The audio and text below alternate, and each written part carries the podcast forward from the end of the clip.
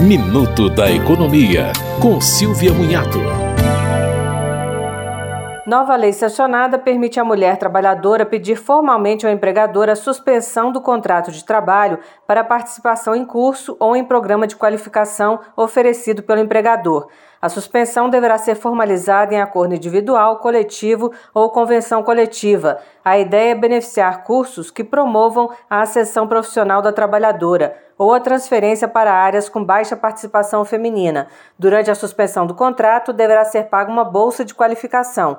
O empregador poderá complementar a bolsa com ajuda compensatória sem natureza salarial. Em caso de demissão da trabalhadora em até seis meses após o curso, o empregador terá que pagar multa de 100% da última remuneração, além das verbas indenizatórias.